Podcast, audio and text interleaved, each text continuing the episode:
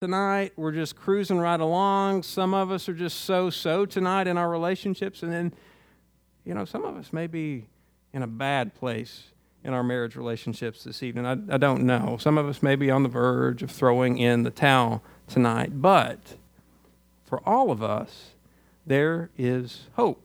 There's hope as couples. Marriage is hard, but it's not hopeless, all right? A good marriage, a great marriage. It's not a fairy tale, not at all. God's word shows us that a good marriage is possible. It's actually more than possible because God makes it possible. And so tonight we're going to see this and we're going to see it as we go back to where this whole thing started, and that is in Genesis chapter 2. So if you have your copy of the Bible, please read along with me. We're going to start in verse 18. If you don't have a copy, it's going to be up on the projector, all right? So chapter 2, Genesis verse 18. Then the Lord's, Lord God said, it is not good that the man should be alone. I will make him a helper fit for him. Now, out of the ground, the Lord God had formed every beast of the field and every bird of the heavens and brought them to the man to see what he would call them. And whatever the man called every living creature, that was its name. The man gave names to all livestock and to the birds of the heavens and to every beast of the field, but for Adam there was not found a helper fit for him. So the Lord God caused a deep sleep to fall upon the man, and while he slept, took one of his ribs and closed up its place with flesh. And the rib that the Lord God had taken from the man, he made into a woman and brought her to the man. Then the man said, This at last is bone of my bones and flesh of my flesh. She shall be called woman, because she was taken out of man. Therefore, a man shall leave his father and his mother and hold fast to his wife, and they shall become one flesh. And the man and his wife were both naked and were not ashamed. Marriage was made to be good. We just read the passage where marriage was made. It was made to be good. It is God's idea, after all. Want you to look at the passage that we just read. We're in Genesis 2. We started reading there at verse 18. And up to this point in Genesis, God has been kind of busy. Okay? I mean, he's been very busy. He started with nothing. And what he does is that he turns nothing into a whole lot of something. In Genesis chapter 1, he just starts speaking things into existence. You want to talk about power. Okay? Nothing into something at his word. And so, what our God does is He creates for five days. He makes the earth, He makes the waters, He makes light, He makes heavens, He makes the dry land, He makes all kinds of plants. He, he makes the stars, and then He makes the sun and the moon and the creatures of the sea, the birds of the air. He's been busy. He does all of this, and then day six happens. And on day six, He makes the animals that roam around and whatnot, but then He makes us, He makes people. And he does it a little bit differently. He makes us in his image, makes us after his likeness. Now, when we come to Genesis 2, what it does is it just kind of zooms in on the creation of man. And so by the time that we get to the passage that we just read, God has been making everything. And He has been setting up His world to function exactly how He wants it to function. By verse 18, He's already made Adam in His image, but, but He's not done. There's something else for him to do. He's going to make Eve, and then he's going to make marriage. He's going to ordain marriage, and what he's going to do is he's going to explain what he intends for marriage to be. See, marriage is God's idea, it is not our idea. People didn't think this thing up. It is not some institution that has evolved over the course of gazillions of years or whatever into what it is today. That is just not the time, not what it is. It is God's idea. And now, some of you fellows in the room may be thinking, "Look, man, this was all her idea," and there may be a whole lot of truth in that. I don't know, but God made marriage. Okay, marriage is His idea, and marriage is God's good idea. It's His good idea. We're not going to read Genesis chapter 1 right now, but, but if you have read it before, or if you go home later and read it tonight, probably not because we're going to get out here about nine, or if you read it tomorrow during your quiet time, I don't know. If you, if you read it, what you notice is that after God makes something, what he does is he just kind of stands back and he admires it. He says it's good. You know, I've been painting a shed outside my house recently, and it's actually turned into a bear of a job. But every morning when I walk out of my house, I'm like, man, that shed looks good. Okay? Now, when God makes something, He takes a moment to recognize what a good job that He did. Okay? Genesis 1 3. And God said, Let there be light, and there was light, and God saw that the light was good. God separates the land and the waters. Verse 10. And God saw that it was good. God makes plants, verse 12, and God saw that it was good. He makes the stars, the sun, the moon, and God saw that it was good. He makes the birds, He makes the sea life, and God saw that it was good. He makes the animals, verse 25, and God saw that it was good. It's a steady beat that runs through God's creation work. God makes, it's good. God makes, it's good. God makes, it's good. But we get to Genesis 2:18, God has made Adam, but there is no Eve, not yet. And look what it says. Then the Lord God said, "It is not good." Say what? Now all of a sudden this pops up. Hold on a minute. Well, what just what just happened? Everything has been good. And now all of a sudden God said something is not good. It is like cruising down the interstate doing about 70 or 75, however fast you drive, and hitting a speed bump. Well, it's just a little bit jarring, isn't it? What's going on here? Then the Lord God said, It is not good that the man should be alone. I will make a helper fit for him. There it is. That is what is not good. And it's not that God has made something bad, he's, he's just not, he's not done yet, right?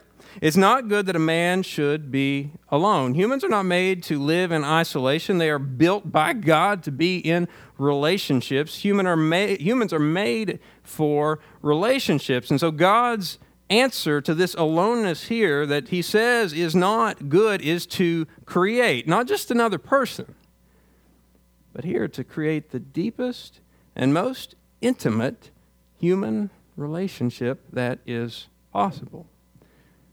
He creates Eve, and then he creates marriage. And after he creates marriage, and only after he creates marriage, does he step back and say that his work is very good. Very good.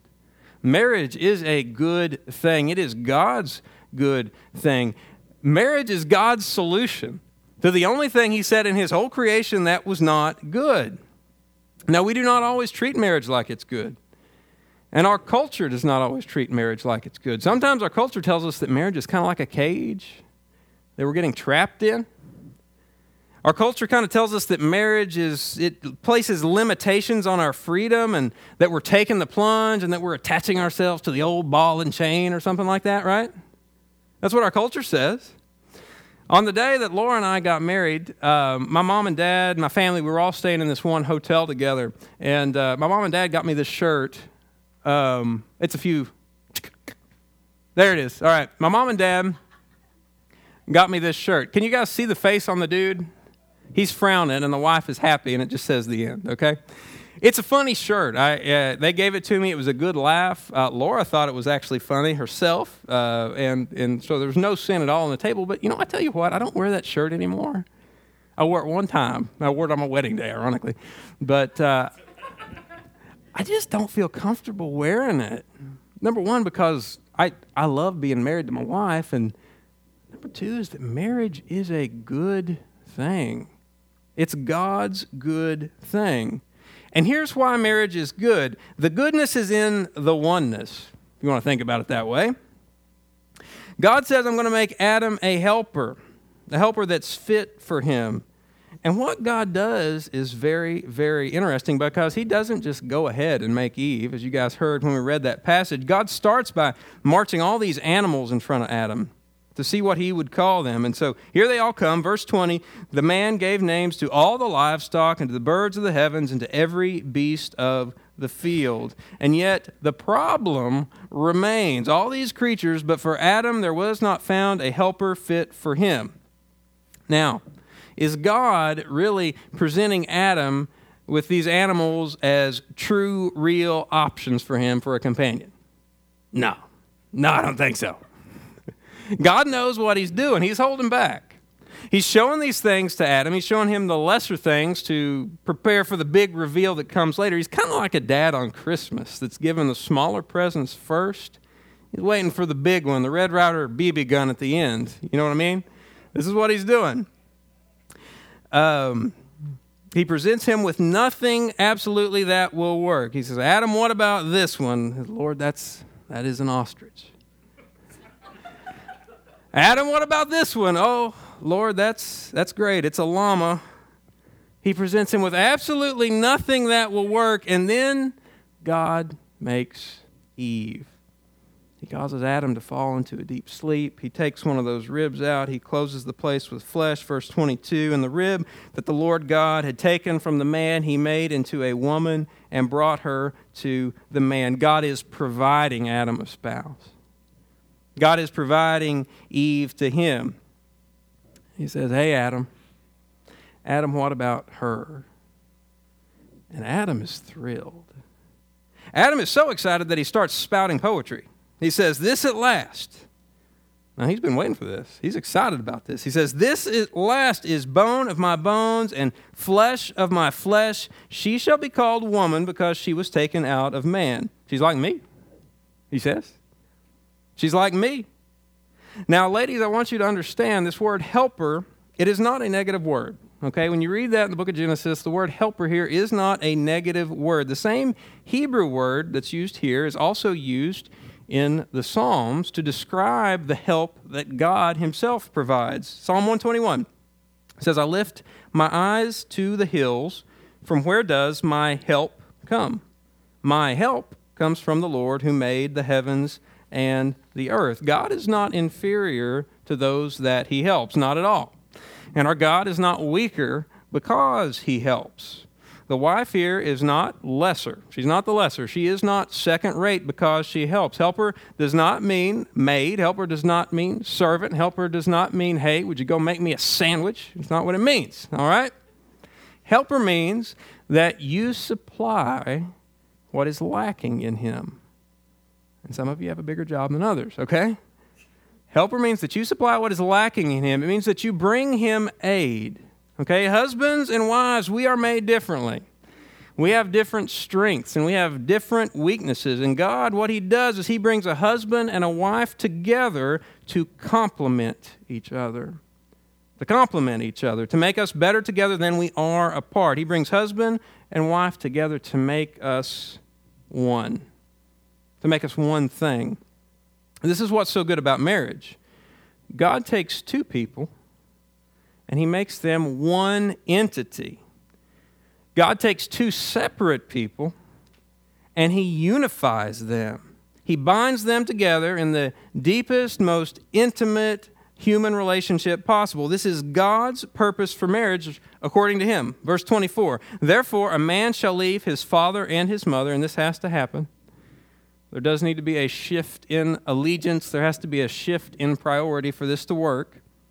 Therefore, a man shall leave his father and his mother, a man and and hold fast to his wife. He will unite with her. He will leave what was, and he will hold fast to her, and they shall become one flesh. The two will be one. Now, this certainly, most certainly means sexual intimacy. But it has to mean more than that, too.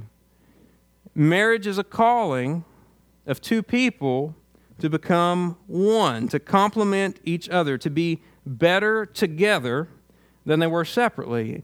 It's even more. It's not, it, it's not simply side by side working together. It's certainly some of that, but not all that. It's closer than that.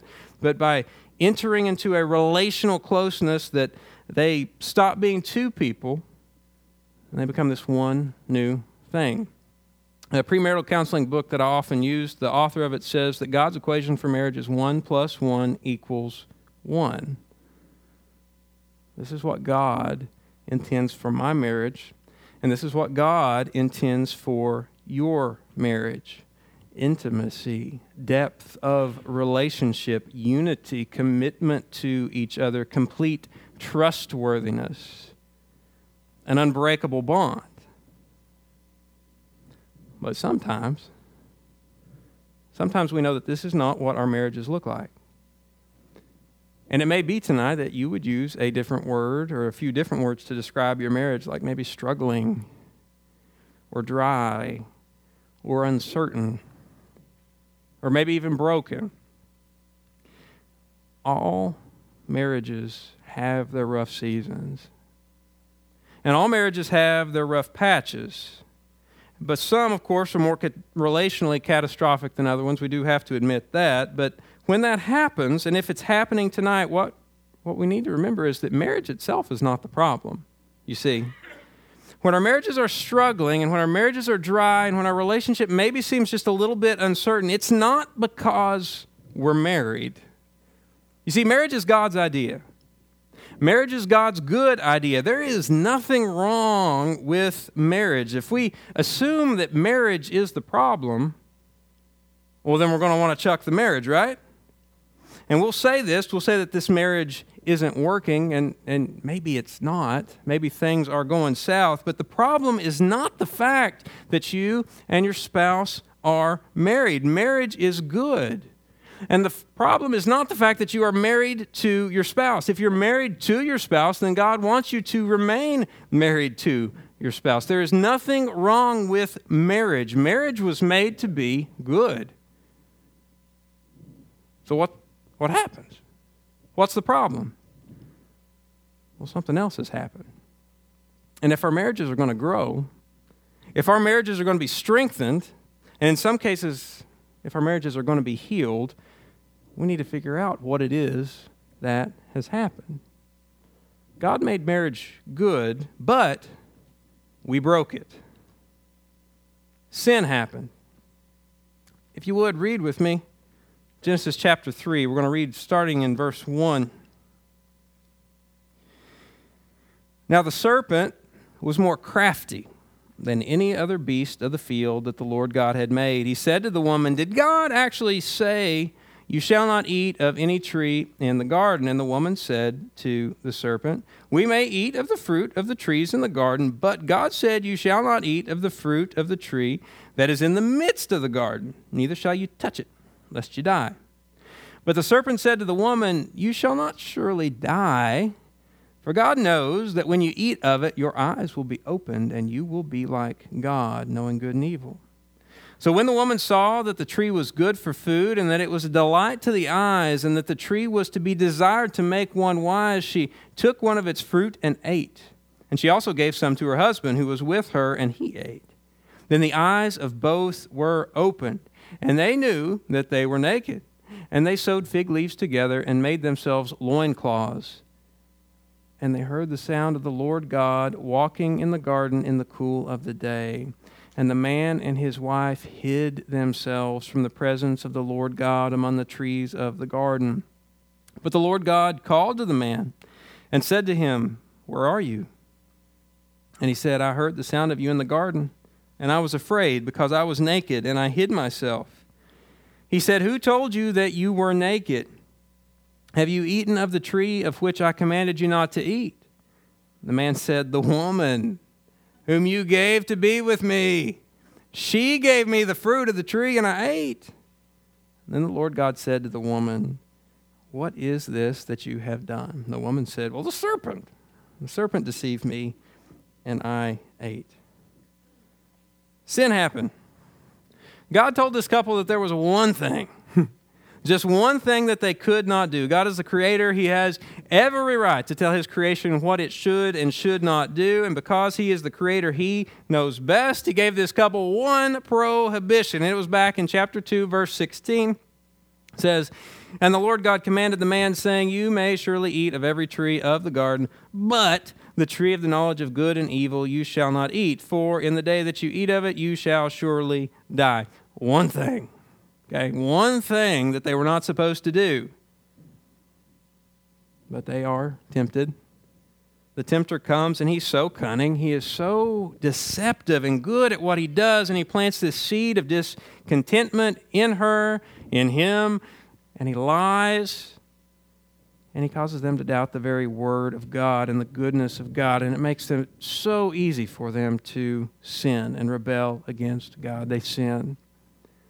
They're tempted and they sin. Eve takes the fruit, she gives some to her husband who is with her, and it is immediately clear that they've made a bad, bad decision rebelling against the Creator is not what they thought it would be. Their eyes are open. They realize they're naked. They seek to cover their shame. But the consequences of sin, they never end at shame. Sin always leads to brokenness. Always. Their relationship with God is broken. He comes walking through the garden in the cool of the day looking for them, and they try to hide. They try to hide from the God that made them. They are terrified of Him. They are terrified of the God who created them and gave them this command and told them that they would die if they actually ate of this tree. Their relationship with Him has been severed. But I want you to notice that this is not the only relationship that has been severed and suffered because of sin. Look at what happens to their marriage so quickly. Look at what happens to their deep, rich, one plus one equals one intimate relationship. God shows up. He starts asking questions. He says, Where are you? Who told you that you were naked? Have you eaten of that tree that I told you not to eat of? Verse 12. The man said, The woman. Well, he throws her under the bus, doesn't he? I mean, goodness, what a guy. The woman who you gave to be with me. And by the way, God, this is your fault too, because you gave her to be with me. She did it. It's her fault. She's the problem. She gave me fruit of the tree and I ate. Well, his tune has changed. What happened to all that bone of my bones and flesh of my flesh stuff, right? Oh, things have shifted. This guy was madly in love not too long ago. And listen, there was never a more perfect romance, there was never a more perfect marriage. These two were literally made for each other, okay? Oh my goodness, the two of them were one more than any couple in the history of this planet have ever been one, but something happened. Something happened. Suddenly he is against her. Suddenly she is disposable, right? So, I mean, goodness. He's turning her in to the Most High God who said, Whoever eats of this tree is going to die. You know, she's disposable. Suddenly she's the problem. Suddenly there is bitterness towards the God that gave her to him and who provided her to him, and the oneness of their marriage is fracturing. And it is beginning to divide. What happened? Well, sin. Sin happened. And sin always leads to brokenness. Sin in marriage always leads to brokenness in marriage. Always. You see, marriage is not the problem, sin. Sin is the problem. I want you to think about it. Sin is all about self. Sin is all about me. Sin is all about getting what I want. It's all about taking care of me. That's exactly what Adam was doing. This is what causes two people to divide. This is what causes two people to move away from each other. Sin causes us to blame each other. Sin causes us to take care of ourselves and pit ourselves against the other person and be unkind to each other and just say awful things. Say awful things to each other. Two people cannot be one when they are fighting for themselves. Sin breaks the oneness that God intended. Now, the issue here is that we are all sinners. And sin fractures every marriage relationship in this room. It does. When Laura and I were first married, we were living in Louisville and we were going to seminary. I don't know if we knew the Browns yet or not. I can't imagine a time in my life when I didn't. I know. But uh, she was in the uh, living room watching TV one evening, and I was in one of the rooms studying for school. I was doing some reading, and while I was studying, these black bugs just kept crawling up the wall. And so I'd kill one with a tissue and squish it and go throw it, throw it in the toilet. And then I'd go sit down and read, and then another one would pop up. And so I'd, I'd squish it with a tissue, and I'd go throw the tissue in the toilet. And on and on and on I went. Well, eventually, it got to the point where I needed to flush the toilet. I don't know if you guys have ever flushed a toilet full of tissues. But what happened to me was that bowl just kept on filling up. Just kept on filling and filling and filling, and it didn't stop. And as it started to erupt over the sides and down the sides and then down into the floor, do you know what the first thought that came to my mind was? The very first thought Laura!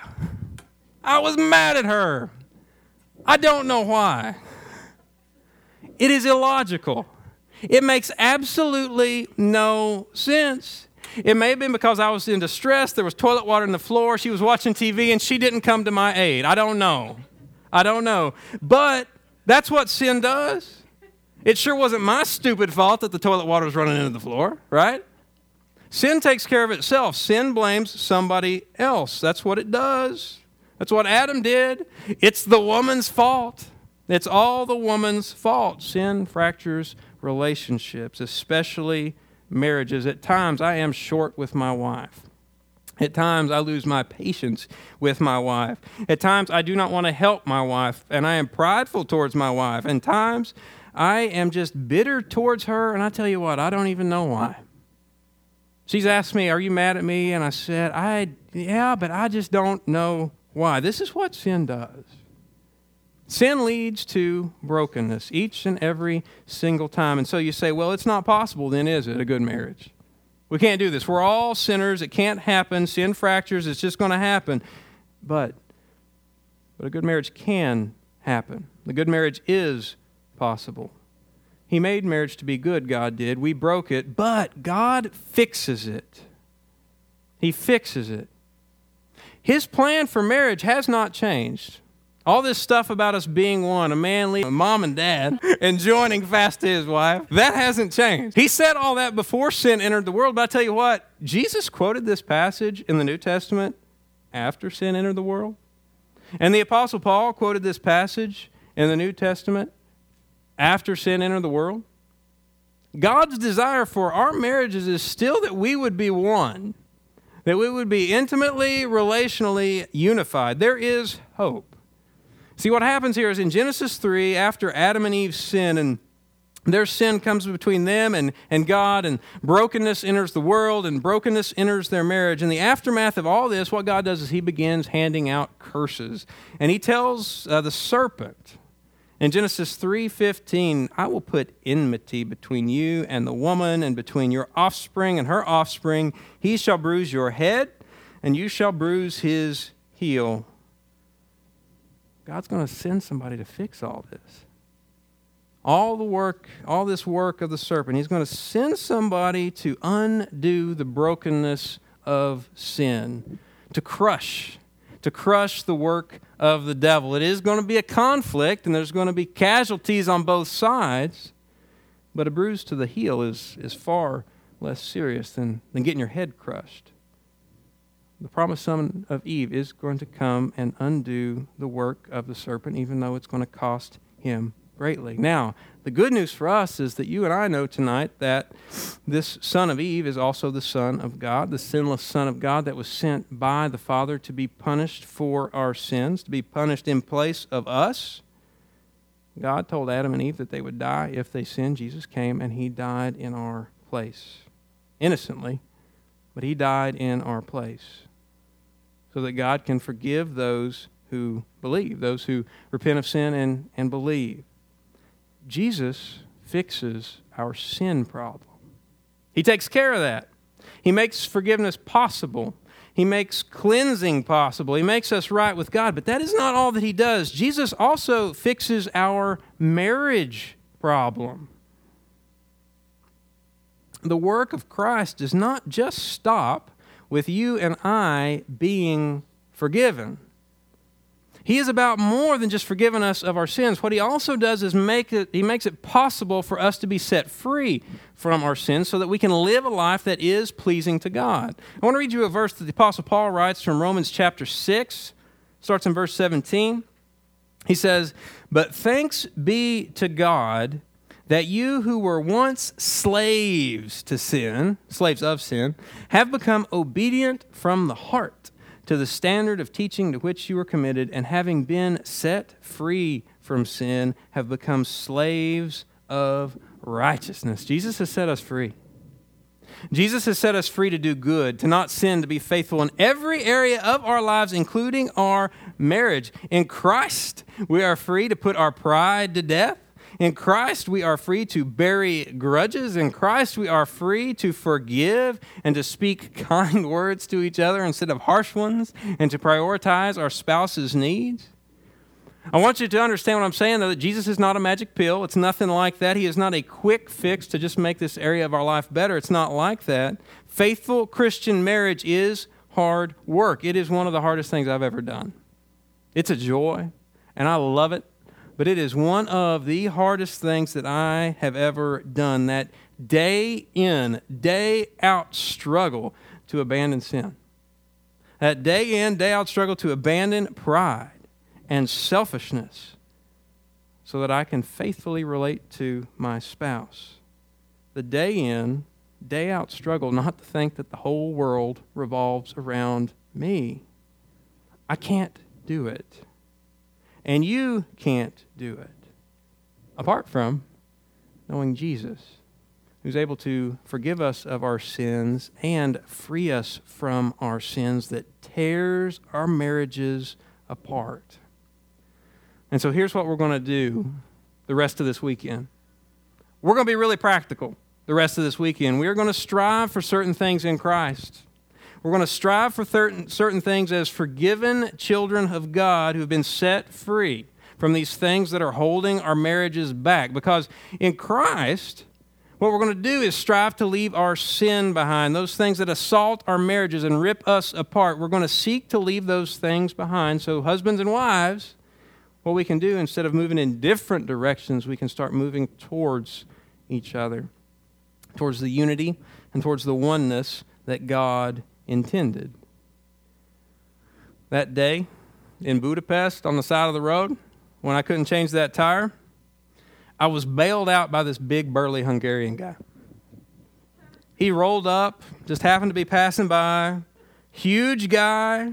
He saw what we needed, stopped to assist, couldn't understand a lick of what he said, okay? But he walked up. My wrench was still there on the tire where I hadn't been able to budge anything. And he walked up to it and he dropped his foot on that thing like a cinder block. And he, locked, he knocked the lug nut off. and so then he went and he got all the other lug nuts off too. He changed the tire for us and off we went. And my future spouse laughed at me because I couldn't change the tire. Just because we can't do something, it doesn't mean it's impossible. Sometimes we just need somebody stronger than us to come to our rescue and to come to our aid and to do it for us. God is more than able to do the hard work needed to grow and strengthen our marriages. God's word tells us that. He's able to do it through his son Jesus. Let's pray.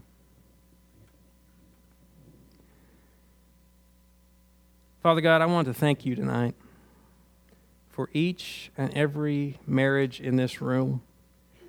And Lord, I don't know all these folks we just met. I, I, know, God, though, that you have brought them together as husband and wife. And my prayer, Father, is that you would use your word to minister to their relationship over these next few days. Some may be doing great. And God, their relationship may be in a place where they can actually mentor other couples that are struggling. God, some may be in a dry spot tonight. Father, some may have walked in here this evening a bit uncertain about whether or not they were thinking about throwing in the towel. I, I don't know. But God, I know that through the blood of your Son Jesus and the transforming power of his cross, I know, God, that you are able to transform each and every one of these marriages, my own included, to make it more faithful, to draw husband and wife closer together. And I pray, Father, that you would. I pray that you would do it for our good. But God, I also pray that you would do it for your glory. And I pray all this in Jesus' name. Amen.